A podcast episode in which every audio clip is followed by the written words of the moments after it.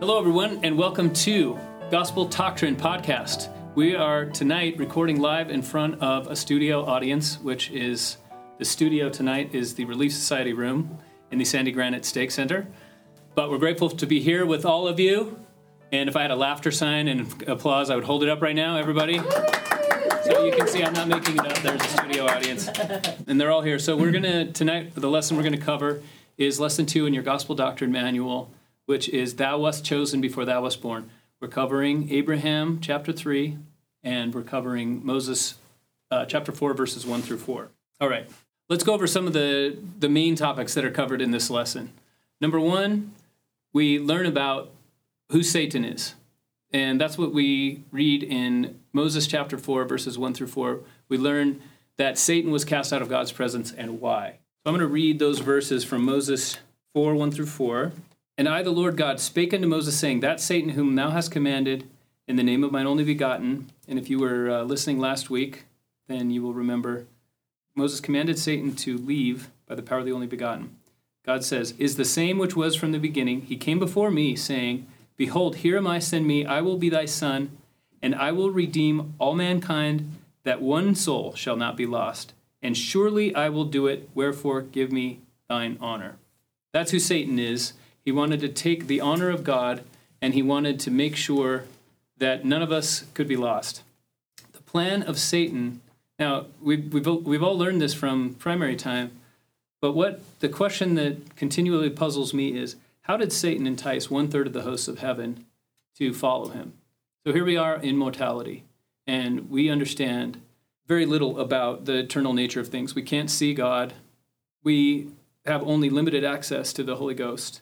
We have to constantly live worthy of it and constantly draw closer to God so that He can enlighten our mind. And yet, when we were in the pre existence, we, we could see God, we could talk to Him, and He could plead with us this is my plan. And we knew exactly the glory that we had waiting for us if we followed it, and still one third of the hosts of heaven. So I'm going to I'm to send this question out to my studio audience, and maybe somebody will be brave enough to step up to the mic. Um, what was it that Satan did? Do you think that might have enticed one third of the hosts of heaven to follow him? And as I'm talking, if you want to step up, then I'll call on you. And then the another question that you can be thinking about is what evidence or what examples can we see of that same conflict continuing? And one example that stood out in my mind lately in my scripture study is the example of Nephi and Laman.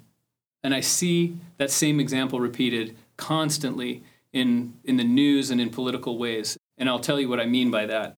So if we turn to 2 Nephi chapter 5, and this is the chapter in which Nephi finally becomes aware that he's in so much danger that if he doesn't immediately leave, that he will be killed. Chapter 5, verses 1 through 6. Behold, it came to pass that I, Nephi, did cry much unto the Lord because of the anger of my brethren, but behold, their anger did increase against me insomuch that they did seek to take away my life. So finally, before they tied him on the ship and they told him they were going to throw him over, but they didn't do it, they've been threatening his life for years, but at this point, they were seeking to murder him. They did murmur against me, saying, Our younger brother thinks to rule over us, and we have had much trial because of him. Wherefore, now let us slay him, that we may not be afflicted more because of his words. Wherefore, for behold, we will not have him to be our ruler, for it belongs unto us, who are elder brethren, to rule over this people. And if we skip down to verse 6, then you can see that he took those who would come with him, anybody who was faithful to the gospel and, to, and knew that Nephi was a prophet, and he, and he ran off into the wilderness.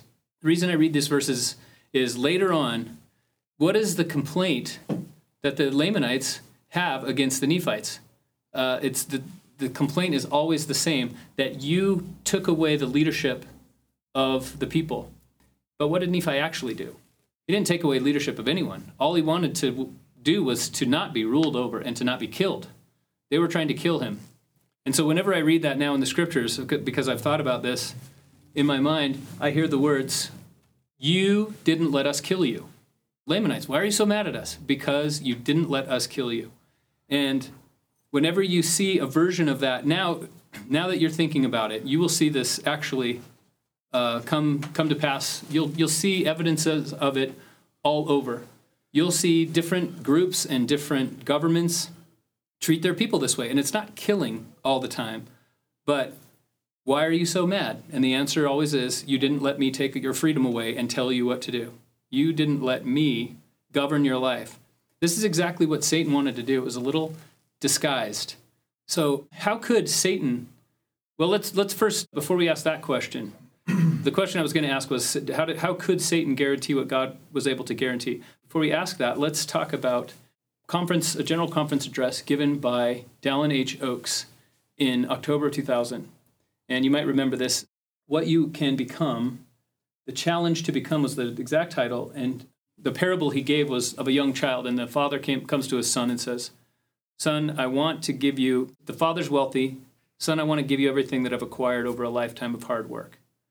But the father knows that if he were to just hand it over without any work on the part of the son, then that fortune and all the good that comes of it, all the jobs it creates, all the products that it creates, would immediately be wasted and be squandered because the son is too young and too unwise to understand how the, such things are, are managed and cared for.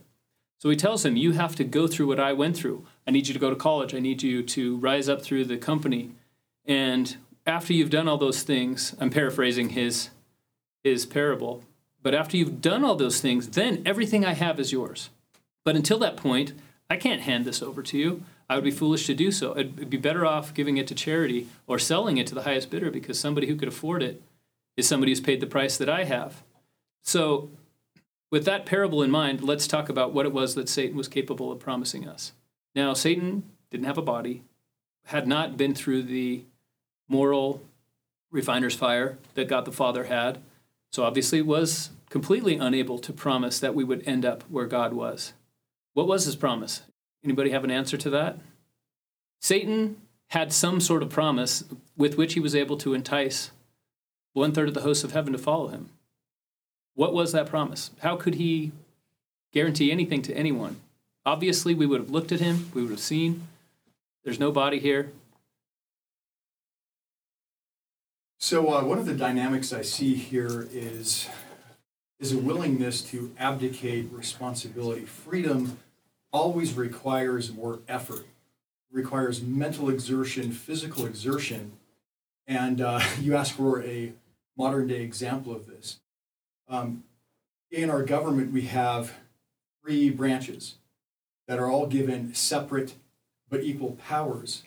But we see a regular willingness of one branch to abdicate their specific power to another branch because it makes it easier for them. And I'm guessing you're talking about Congress giving over their power to the courts. That's exactly right. So there are many instances of that, and it makes their job easier. They, they get the same pay no matter what they do. They are uh, they don't relish the freedom because they don't relish the results that they are called upon to achieve. And if you don't relish the results you're called upon to achieve, then uh, then what benefit is that freedom to you? And so you give it away, you sell it to something else. Okay, thank you. Appreciate that. I'll have a comment for that in a second, but we have another comment here. Yeah, Hugh Nibley um, talked in the 50s uh, what he called the, the ancient law of liberty, which was basically you have a, the choice between two trees, a path to the left and a path to the right. You are freely able to choose either, but there's consequences to both. And that governments over time have always what he called the um, path of constrained virtue, where they say you can't go to the left because if God wants us to go to the right, I'm the king, I'm forcing everybody to the right. So you don't even have the choice to go left or right. I'm just forcing everybody to the right, which isn't true liberty. And so basically, you know, America being based on the idea of liberty, a small government, therefore a big individual, which means lots of freedom, lots of things can go wrong. Therefore, we need a lot of morality and, and individual um, responsibility and, and, and things taught to us to be moral. But the big point is by being constrained to be virtuous, it's actually satanic. It's the wrong, it's definitionally satanic. And a lot of times when this talk comes up, people will say, well, both options were good. Both options were good, but one was better. And I think, no, both options weren't good. One was definitionally satanic, it was Satan's plan and absolutely wrong. And the other one is correct because it gives people true virtue. Yeah, okay, thank true you. Liberty. Okay, both excellent comments. Governments that keep that help people be free is that's exactly what God wanted for us was for us to be free. So they're fulfilling the will of God and it's difficult. And the, the hard part of having freedom is people are going to make choices that make other people miserable, what we might call the quote unquote wrong choices. And those are the consequences.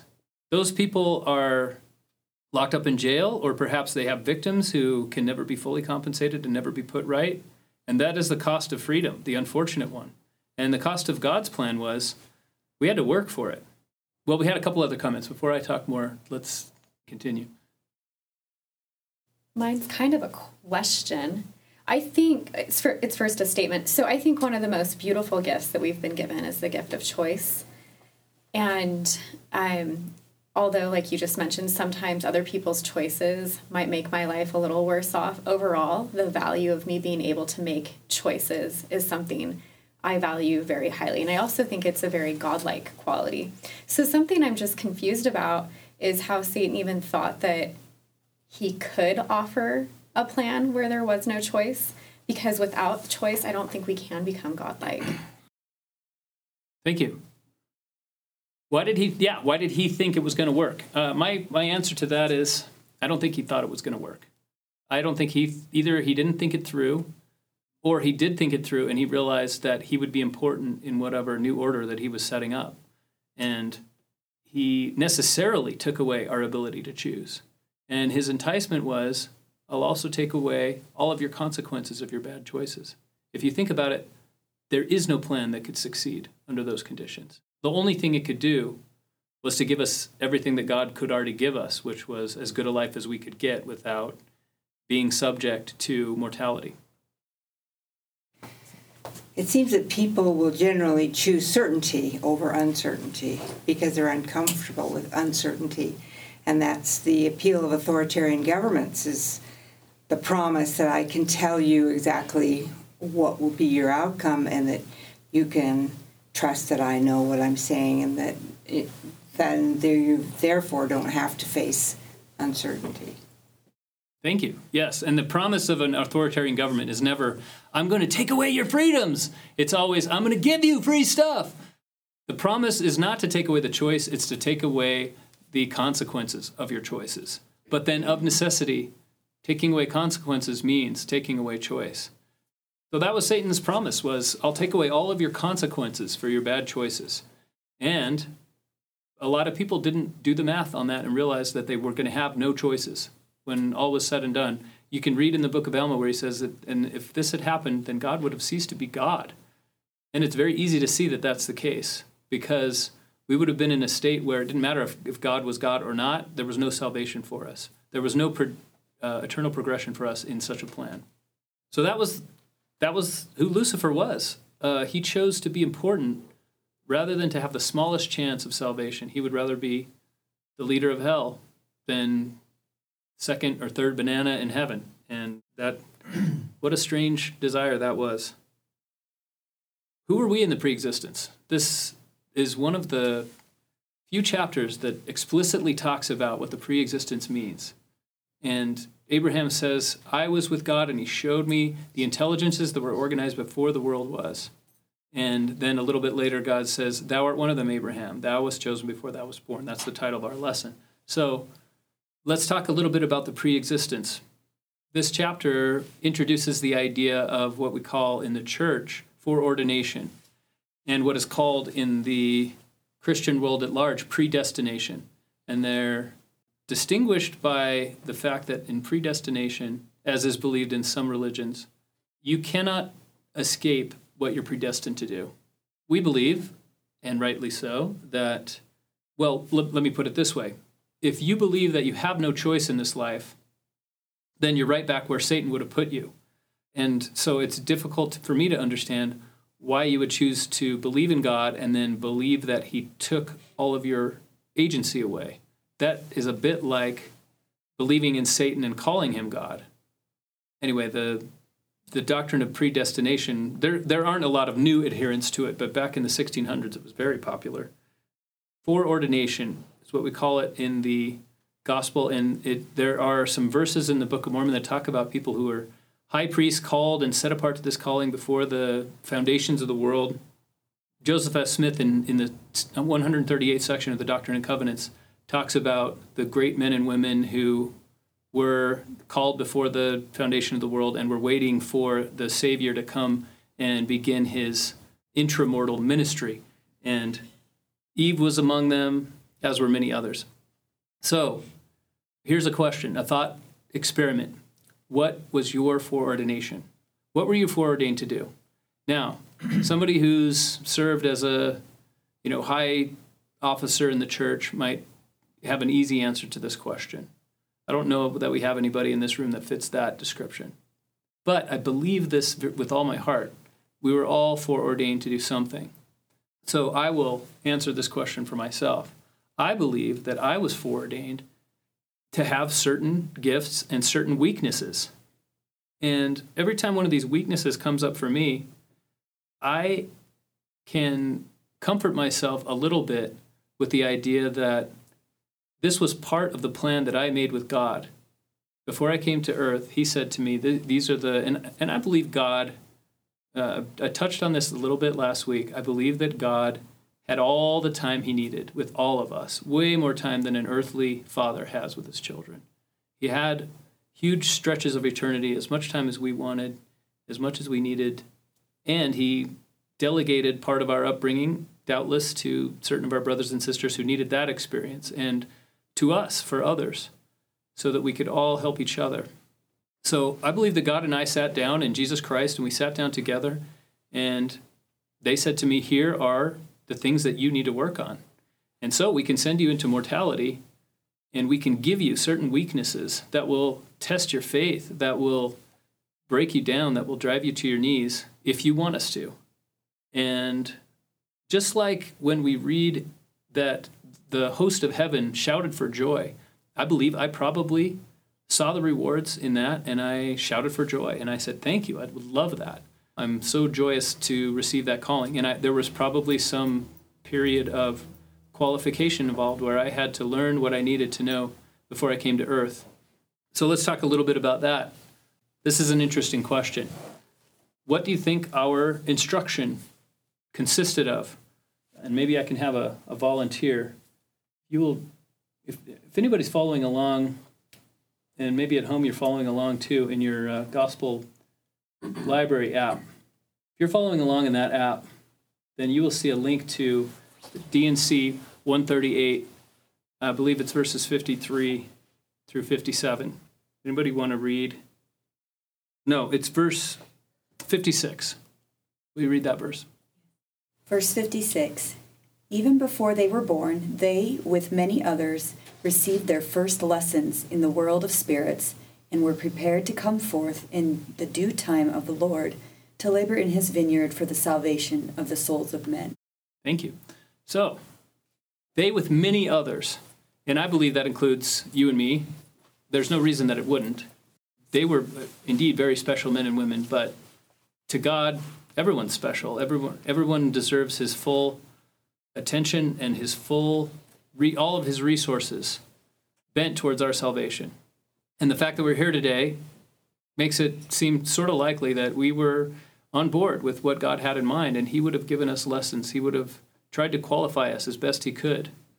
So, we are contemplating a decision that will take us into a place where we can't remember making that decision. What kind of lessons could we have learned that would help Anybody have any ideas? Elder Maxwell likened this idea to a patient. He gave a talk on patience actually, but no pun not intended. There was a there's a patient who is undergoing surgery, and he's and he's been anesthetized, sitting on the operating table, and he says, "Is the doctor beholden to wake that patient up and continually ask permission for the operation that he's already been authorized to perform? Of course not. The anesthetic has taken hold, and now it's his job to save the life of the patient.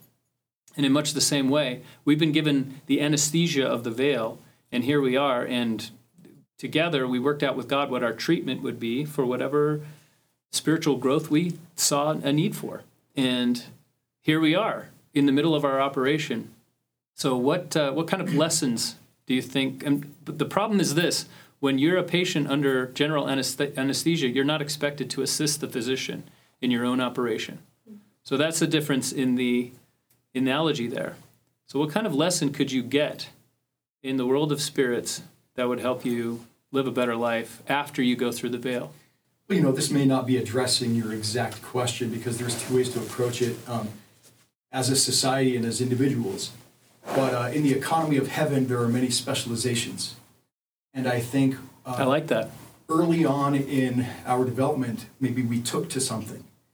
And if we were, if we showed an adeptness or an interest, we would have received more specialized training to come down and participate in the economy of heaven on here on earth. So we, we can see uh, that same analogy Paul is talking about when he says that we are the body of Christ. And in the body, there are all sorts of specialized functions. And uh, we see certain people gravitate toward those and, uh, and to develop those skills, like, like you with your interest in, in knowledge and teaching, for example, which then uh, becomes a blessing to the, to the body. I didn't put him up to this, by the way. right. Uh, you know, at a, at a specialized level or an individual level, um, you know, the answers are as diverse as, as people themselves. I remember, without going into details, hearing certain lessons as a child and feeling a very unusual resonance with, uh, with certain principles that I felt that I would participate in. And it wasn't the case that every single lesson, although I found them equally true, had the same impact on me. And so that, uh, that left indelible marks that drove decisions, things that I studied, things that I chose to do and not do, that helped uh, hone me for that particular task. I think that's a very real thing. Thank you. And I, what you just said brought to mind the idea that I've had that people receive blessings throughout the, their whole life blessings for the sick and blessings of counsel. And you can all think of blessings that you've received. Um, but some of those blessings have stuck with you more than others. And there have been some of those blessings that you have gone to a great deal of trouble to remember and to make sure that you did remember. And that being the case, what was it about those the words that were said or the spirit that you felt during that blessing that resonated with you? It was something that called to you. So I'll ask this question again. How could you receive a lesson in the pre-existence that would survive the veil? And I've thought a lot about this. Um, we got another answer here. Maybe we maybe we got somebody who can get give shed some light. I'm happy to hear your answer. Um, mine kind of piggybacks on the last comment as far as things that resonate. Um, I think we have a few things that reach through the veil for us. We have been given scriptures and living prophets. We have those blessings you mentioned, patriarchal blessings. Um, and I think that they are aids to remind us of those lessons that we learned previously and to maybe push us in a direction to where the Spirit can speak more of those truths to us and, and help us learn those things that we need to learn. Wow, thank you. And I don't have the answer. And it goes in line with what you're saying, but and, and it goes in line with kind of what our what the point of this lesson is and what the point of Dallin H. Oaks was. And that's this. The only lessons that are worth well, let me ask one more question before I before I get into that. And that is this: if you've read the scripture that says, whatever intelligent, whatever level of intelligence you attain in this life, you will carry with you into the next life. But I know near death experiences are not gospel, but from the near death experiences that I've read, people meet up with Christ and immediately, be, or with, with someone who is their spiritual guide in the next world, and they immediately get all their deepest questions answered as quickly as they can ask them. And they have no trouble remembering things, and they, they notice their mind is clearer than it ever was on earth. And I don't know whether all these things are true, but let's let's think for a minute. I mean, some of these things have to be true, right? In order for God to be God, his brain has to be free of the mortal restrictions that we find our brains under. And so when we die, our, our thinking will be freed from all of those things. So, what does it matter whether we learn calculus on earth? Is that the level of intelligence that rises with us? And that is an, a little insight into the answer to this question because no, I don't think it does matter people who do well in school, and I, I was one of these kids. And when I first read this, I think it was in Deacon's Quorum. I thought, oh, cool, because you know I'm I'm attaining a greater level of intelligence. And so I thought maybe that'll do me some good in the in the world to come. And as I get older and I realize there are no smart and dumb people in the eternities. No one is smart and no one is dumb. Everyone is the same. We all can remember everything that we need to, and we all can learn something as fast as we want to. So, what does intelligence mean? We only have the definition that we have in the Doctrine and Covenants, section 93, which is the glory of God, light and truth. And this chapter is a chapter where the, the only adjective that God uses to describe himself is intelligent. He says, I am the Lord thy God, I am more intelligent than they all. He's talking about first the stars in the sky, and he shows them all to Abraham, and then he shows him the spirits. So the only lessons worth learning are those that help us to change. And those lessons involve moral agency. Those lessons involve weakness and struggle. When we struggle with something and, and we're beaten down by the circumstances of life and we're left to despair, then we have to call upon God. And the key to this as to so many things, is found in Ether 1227, which is, I give unto men weakness that they may be humble. If you are willing to be humble in this life, you will learn more in 20 minutes than you can in an entire eight years of medical school that will do you good in the eternities. The whole reason that you've been given the weaknesses you've been given, the entire reason from front to back, is that you will be humble. If God gave you no weaknesses, and I don't know whether he gave the Savior any weaknesses, but the Savior was able to be humble with what he was given. And that's the only exception I can think of. Everyone else, we, if we had no weaknesses, we would immediately swell with pride and take upon us all of the attitudes that Satan had. We would start to try to gain the admiration of other people and take away their choices because we have this deep seated need to feel like we're better than other people. And therefore, God gave us weaknesses. He gave us the tendency to lift ourselves up in pride, and He gave us these weaknesses to learn.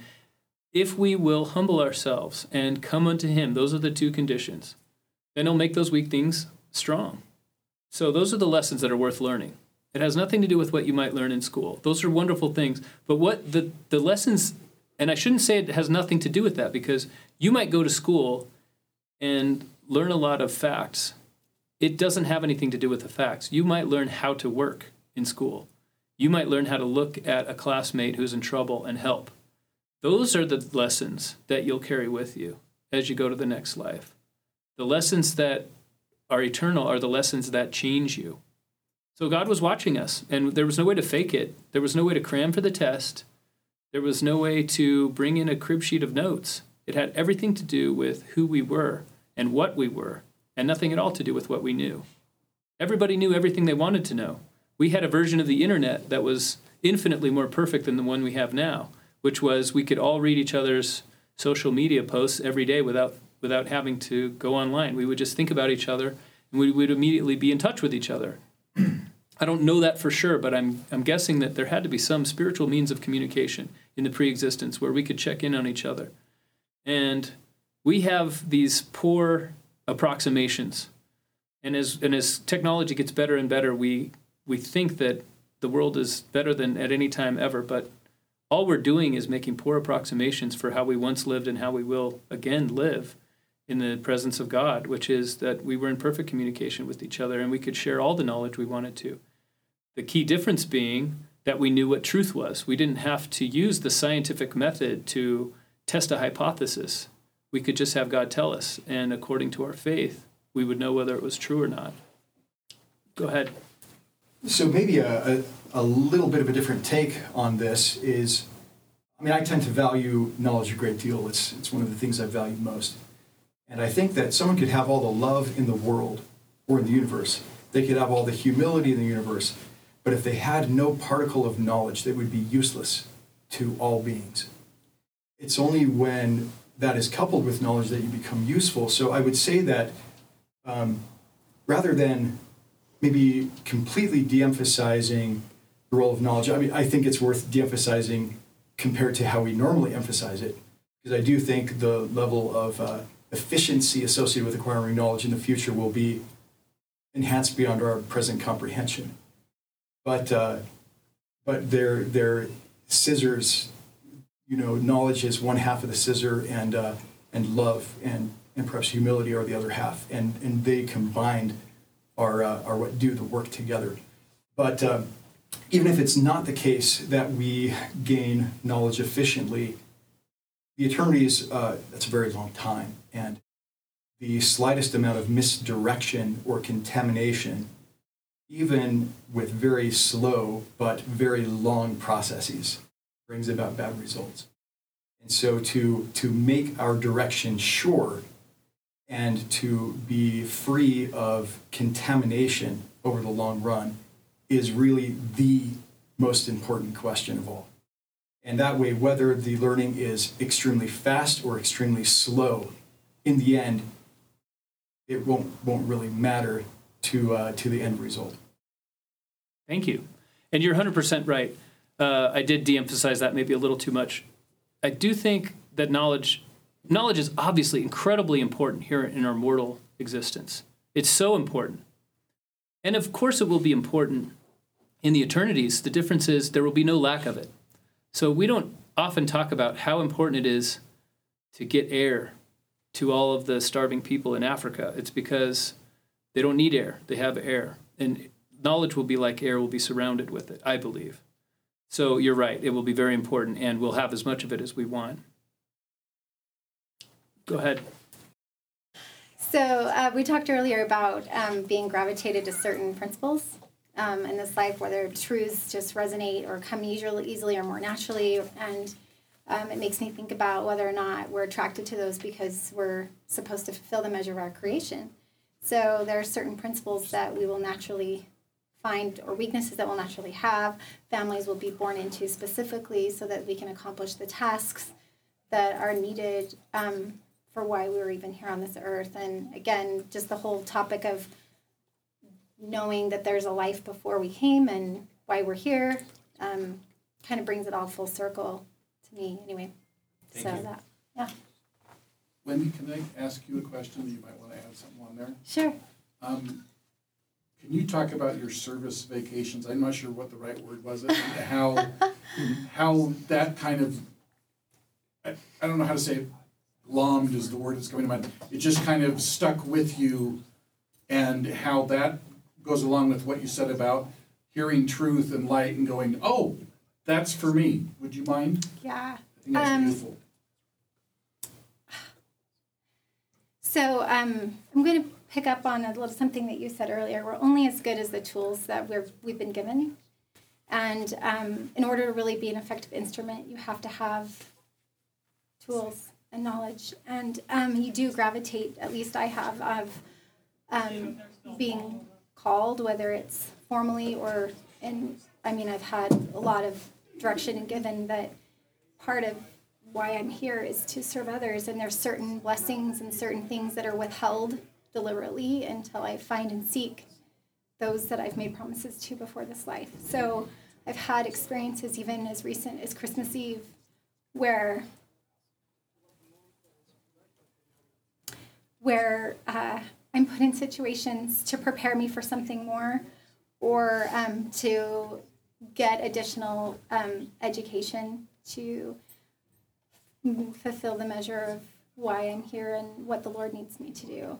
Um, so yeah, I, I'm taken aback a little bit by the question. I wasn't quite expecting it, but um, always so humbled at the opportunities that come my way and humbled at the Lord's hand in my life when um, I'm presented with it and and then see that it's really just I'm a vessel, and I'm no different than anyone. I mean, that might be a more obvious one with some of the things that I do, but we all individually have our service that we're supposed to do.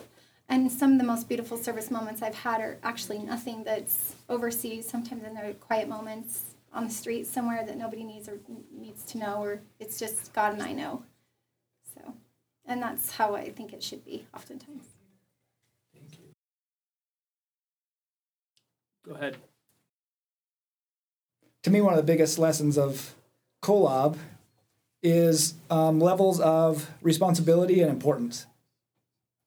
So, so for instance, like one of the biggest symbols in the Old Testament is light, right? It's there's spiritual light and there's physical light, and they're used continuously to kind of explain the same thing. So the idea is like here on Earth, we can create light. I can make a fire, I can build a flashlight, we can build a hydroelectric dam and create electricity. But that's only possible because of the light of the sun that we revolve around. If the sun went out, then we have no ability to create light and life dis- dissipates and goes away. And the sun, you know, because we rotate around the sun, and the sun is symbolic of the Son of God, and it rotates around a bigger star, which isn't important whether or not it's an actual star we can find in a telescope as much as it is that it's just saying that Jesus revolves around a bigger star, which is God the Father. And so it kind of gives us like levels of it's like, yeah, I can create a lot of light, but it's nothing compared to the sun. And in fact, the sun went out, we'd go away. But if the earth disappeared, the sun would still be there. And so it's like levels of importance and responsibilities. Like I have certain responsibilities, but my responsibilities are only within my orbit. And as we graduate, then we can get bigger and bigger orbits, but really, this existence is about this orbit and understanding this, and then we graduate bigger and bigger. Thank you. I love that. Talking about orbits, like universe isn't stupid, right? I mean, you think about the Star of Bethlehem. There's a quote on it that was recently that I read over Christmas. Like it was in an orbit and set perfectly to be bright on the night that it needed to be, right? Set well well before in its orbit in its place, and like the star, and and again aligning to to the scriptures that we've talked about today, we are in an orbit, and we are to shine and do certain things at the right time in the right way. Yeah, I love it. And I like to think, along with what they uh, they both said, that in Abraham three it talks about the noble and great ones, and I don't know for a fact who it was that were, um, who the noble and great ones were, except for what it says in the scriptures. But I like to think that all of us can become or were part of or are, um, you know, have that we have that in us to fulfill measure our creation to be the noble and great ones and perhaps a bunch of us were there creating helping to create the, the earth um, with with heavenly father and the savior but the the noble and great ones were truly that and, and i don't believe it was just a few. You know, going off that comment, um, I very much believe, and I there are, I don't have references, but I there have been a lot of other people who have had similar notions that we are joint creators with God, and the work of God is always done through delegation, and the reason for that is the person to whom a task is delegated becomes something by performing that delegated task. And since the point is to become something, everything must be delegated if we want to maximize becoming. And so I think by the same token that if we are ever to live in a celestial kingdom, it will be because we built it with our own hands.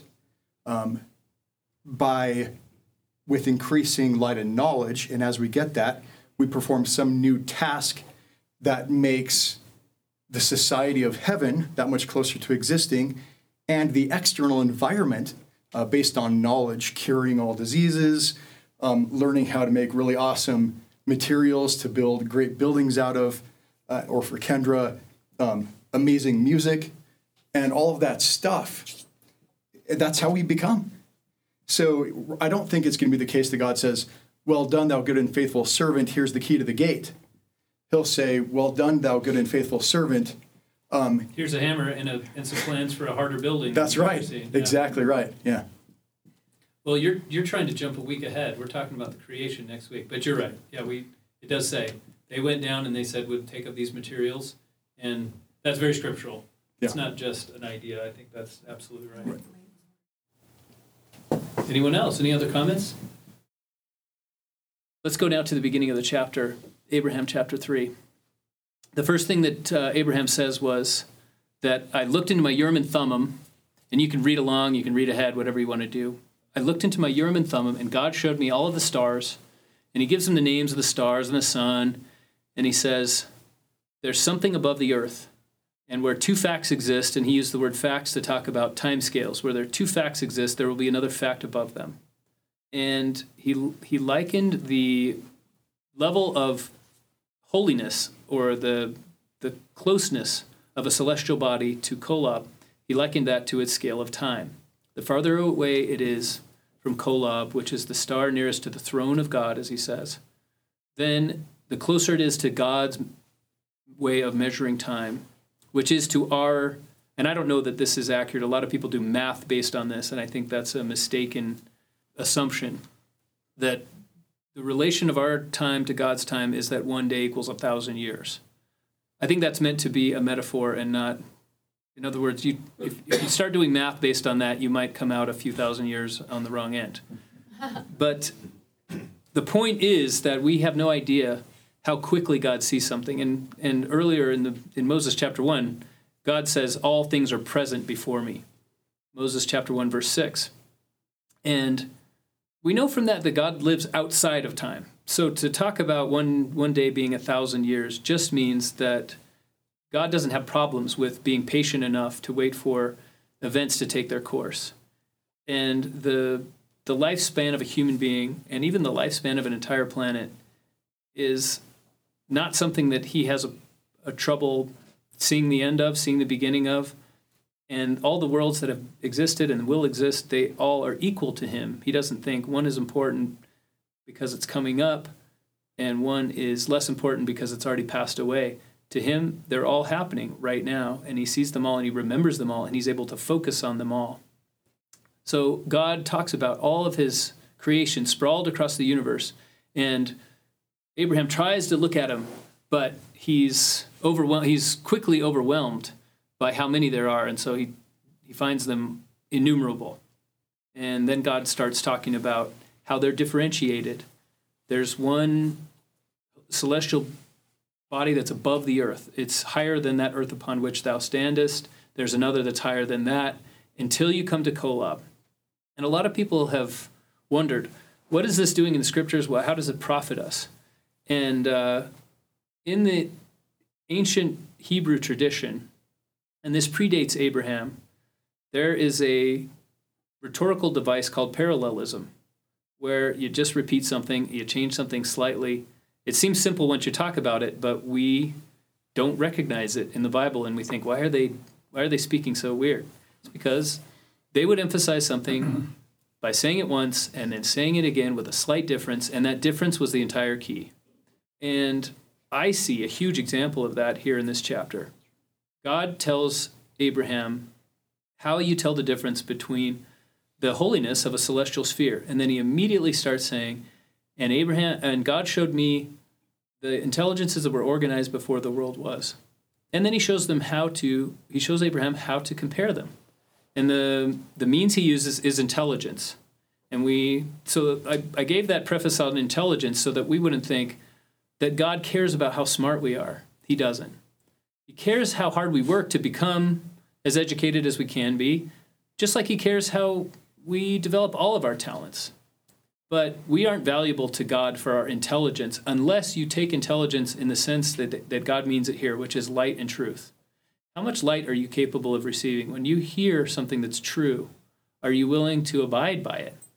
And it's not how much can you know, but it's how capable are of you how capable are you of hearing the truth and then becoming something? Because we're going to undergo a change when we finish this life. It's going to be as profound as the change that we underwent to come here. And in order to do that we have to we have to make these lessons stick. We're going to be a different person later. The only way we can take them with us is if we actually change not if we learn something that seems really cool or we take really good notes. It's going to be whether we allow it to penetrate us and then act differently because we don't change instantly. As people, we can we can hear something, we can hear all, we can think, oh, that's life changing. And then if we don't actually go out and implement it in our lives, it won't be longer than a few days or a week before we don't think it's that notable anymore. Or we could have it be something that really does change our lives because we act differently from then on. So that's what God means when he says one is more intelligent than the other, is that these are the beings that are more capable of undergoing change when they hear truth. They have light and they have truth. So you have truth, and that truth stays with you because you follow the light that's within it. That's what intelligence is. And then God says, I am more intelligent than they all. Now, what is the lesson God's trying to teach us? Uh, let's look in verse 18. Now, as we are, we are gnats on the earth when we look at the stars. Our, we are mayflies. Our lives flare briefly and then are extinguished. And stars' lifespan is measured in the billions of years.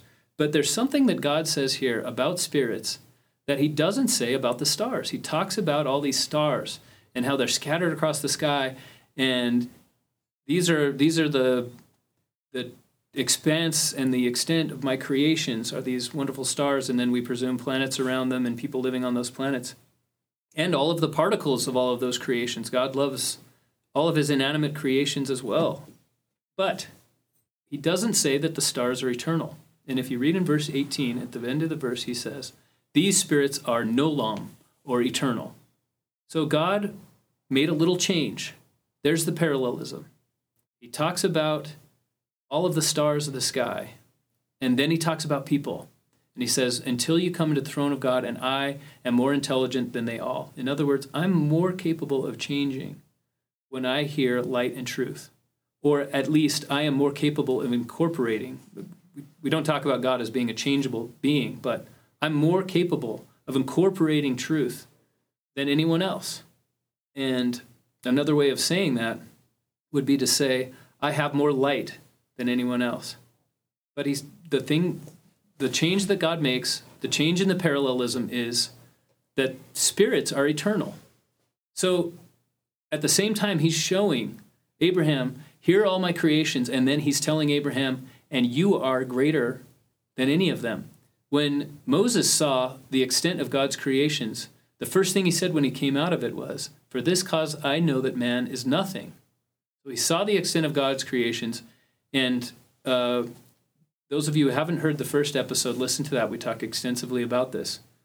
God is nothing, or man is nothing in his present state. Man can only see the present, but God sees man from outside of time. And in that sense, he is now communicating this in the in the first book of Moses. We have one one perspective, which is that man is nothing. And now we see why man is not nothing. It's because, it's because man is eternal. So God is communicating a powerful truth. Here is why you are worthwhile because you are going to last forever. Are you willing to take upon you the, the duty and the, the obligation, the sacred charge to incorporate the truth according to the light you receive? That's the lesson from this chapter if you ever wonder, and this is for all you gospel doctrine teachers out there, if you ever wonder what what's your central message in the lesson that you're looking at, I guarantee you, with every single lesson that's in our manual and and so and within every chapter of Scripture, unless it's uh, in Numbers where they're talking about how many Japhethites there are, every single chapter of Scripture will contain a way f- for you to understand something about the Savior. And that includes the Old Testament. And I, and I, again, I qualify that not quite every single chapter. Almost every chapter will contain a lesson about Christ. If it doesn't, you're not reading it right. You haven't spent enough time praying and studying and thinking about it. And that is how you love God with your mind. If you're willing to do that, you will learn about the Savior. That is why it's Scripture, by the way. And in this chapter, the lesson, one of the lessons is we draw closer to Christ by paying attention to the fact that he got where he is by being the greatest in light and truth.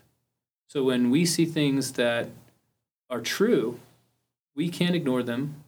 We can rely on our own strength. We can assume that our intelligence will be enough, that our earthly intelligence will be enough. Or we can humble ourselves.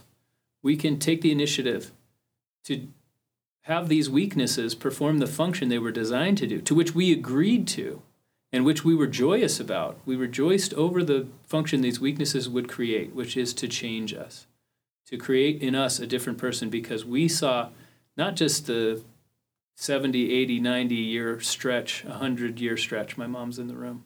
You're going to live to 100, mom. That we're going to live on this earth, but we saw all the eternities stretched before us. We saw that we that we really are mayflies on the earth, but so what?